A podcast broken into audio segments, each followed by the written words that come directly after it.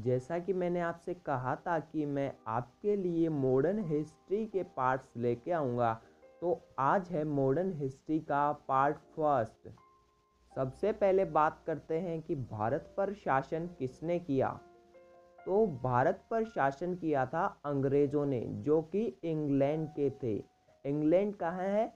Europe में।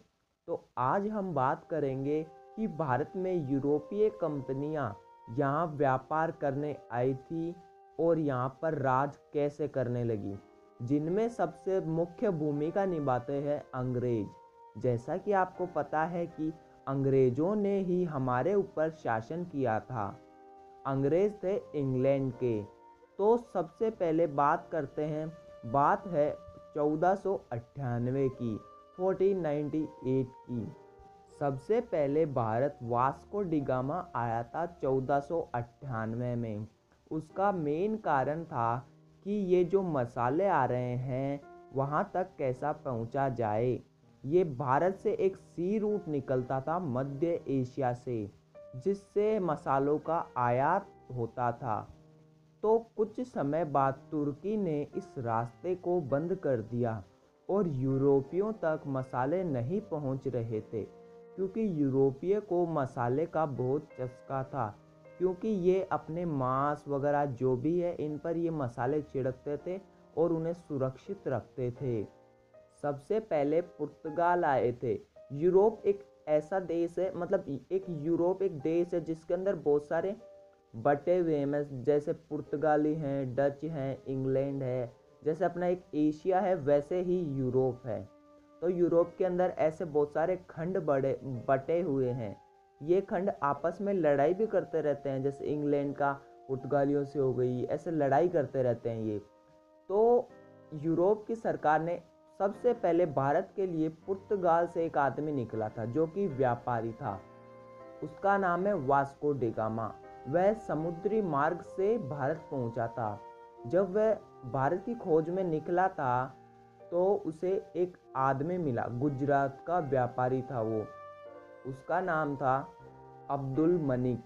यह exam के दृष्टि से इतना इम्पोर्टेंट नहीं है कि वास्को डिगामा डिगामा को रास्ता किसने दिखाया। तो यह कोई इतना इम्पोर्टेंट नहीं है, फिर भी आप याद कर सकते हैं।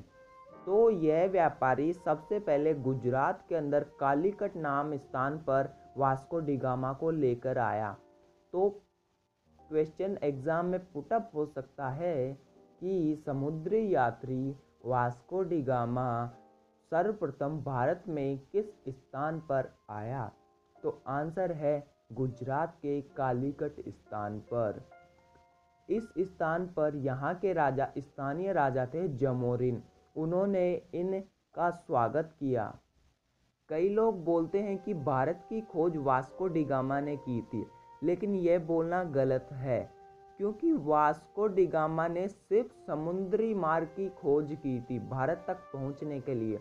भारत तो पहले ही खोजा जा चुका था, क्योंकि यहाँ से मसाले आयात निर्यात हो रहे थे ना। तो एक एग्ज़ाम में क्वेश्चन बन सकता है कि भारत के लिए समुद्री मार्ग की खोज किसके द्वारा की गई? तो आंसर है वास्को डिगामा 1498 के अंदर। तो वास्को डिगामा के साथ एक उसका नाविक भी था। तो उसका इतना इम्पोर्टेंस नहीं है तो आप इसे छोड़ सकते हैं। तो जब यह वास्को डिगामा भारत से निकल रहा था तो उसने व्यापार की दृष्टि से काली मिर्च अपने साथ ली और अपने देश पुर्तगाल वापस लौट गया। और उसने देखा कि मैंने जितने में ये माल खरीदा था उससे दुगना पैसा मुझे यहाँ मिल रहा है। दुगना नहीं सॉरी चार गुना ही मिल रहा है। जब वह वहाँ से एक रुपये में कोई चीज़ लेके आया और वो वहाँ, यहाँ इसे सोलह रुपये में बेच रहा है या फिर चार रुपये में बेच रहा है मतलब डबल से ट्रिपल इसको मुनाफा हुआ। तो वहाँ के स्थानीय लोगों ने देखा मतलब वहाँ के अलग अलग यूरोप के अंदर जो देश है ना, वहाँ के लोगों ने देखा तो वहाँ के लोग धीरे धीरे यहाँ पर भारत के अंदर आते और यहाँ से व्यापार करके वहाँ दुगुना पैसा कमाते। सबसे पहले भारत में पुर्तगाल आए थे। तो सबसे पहले भारत में पुर्तगाल आए, फिर उसके बाद आए डच, फिर आए अंग्रेज़, फिर आए डेनिश और बाद में आए फ्रांसीसी। तो सबसे मेन पॉइंट हमें सबसे सबसे ज़्यादा जिसके बारे में पढ़ना है, वो है अंग्रेज़। जो कि इंग्लैंड के थे, क्योंकि अंग्रेज़ों ने ही हमारे ऊपर शासन किया था। अंग्रेज़ों ने युद्ध कर करके ये जो पुर्तगाली दूसरी कंपनियाँ थी, यूरोपीय कंपनियाँ, उनको भारत से भगा दिया था। क्योंकि जब ये व्यापार, यहाँ से व्यापार करके जाते भारत में, और जो बीच में समुद्री रास्ता पड़ता तो वहाँ पर ये एक दूसरे से युद्ध करते थे। तो उसके अंदर इन दोनों का ही बहुत नुकसान होता था।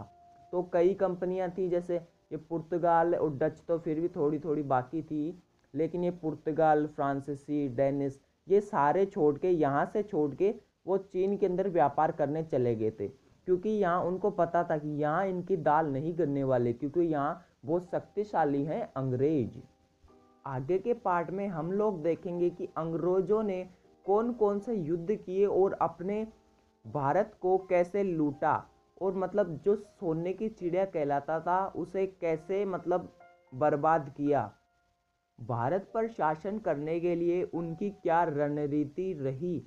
और जो भी सारी चीज़ें इन्होंने कितने युद्ध किए, कैसे राजाओं के साथ संधियाँ की, आगे के पार्ट्स में देखेंगे। ये भी एक इंट्रोडक्शन का ही पार्ट सा है। तो मैंने आपको कुछ बताया है कि भारत में ये यूरोपीय कंपनियाँ कैसे आई?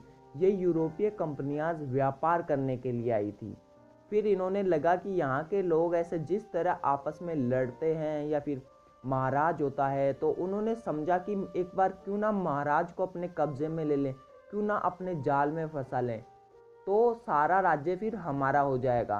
तो उन्होंने ऐसे ही कुछ महाराजाओं के साथ संधियाँ की, उनके बारे में आगे पढ़ेंगे वेलकम टू द एजी आज से हम लोग मॉडर्न हिस्ट्री पढ़ने वाले हैं। मैं डेली मॉडर्न हिस्ट्री के लिए ऑडियो अपलोड करता रहूँगा। पूरी हिस्ट्री के अंदर 50 परसेंट वेटेज रखती है मॉडर्न हिस्ट्री आप लोग हिस्ट्री के बारे में बुक्स में पढ़ते होंगे, लेकिन मैं आपको ऐसे बताऊँगा जैसे कि कोई स्टोरी बता रहा हूँ। मेरा बताने का तरीका बहुत अलग होगा तो आप ज़रूर डेली सुने और अपने दोस्तों को भी शेयर ज़रूर करें। मैं आपको एक स्टोरी से रिलेट करके पूरी हिस्ट्री बताऊँगा, जिसमें आपका इंटरेस्ट और बढ़ेगा हिस्ट्री को जानने के लिए। तो सबसे पहले हम मॉडर्न हिस्ट्री के ऑडियो अपलोड करने वाले वाले हैं उसके बाद हम लोग बात करेंगे जियोग्राफी की, फिर उसके बाद आएँगे साइंस के ऊपर। मैं डेली एक मॉडर्न हिस्ट्री का ऑडियो अपलोड करूँगा। मैं इसके पार्ट वाइज बना दूँगा। लगभग 10 से 15 पार्ट्स के अंदर मॉडर्न हिस्ट्री कंप्लीट हो जाएगी। उसके बाद हम लोग चालू करेंगे इंडियन जियोग्राफी के बारे में। और अगर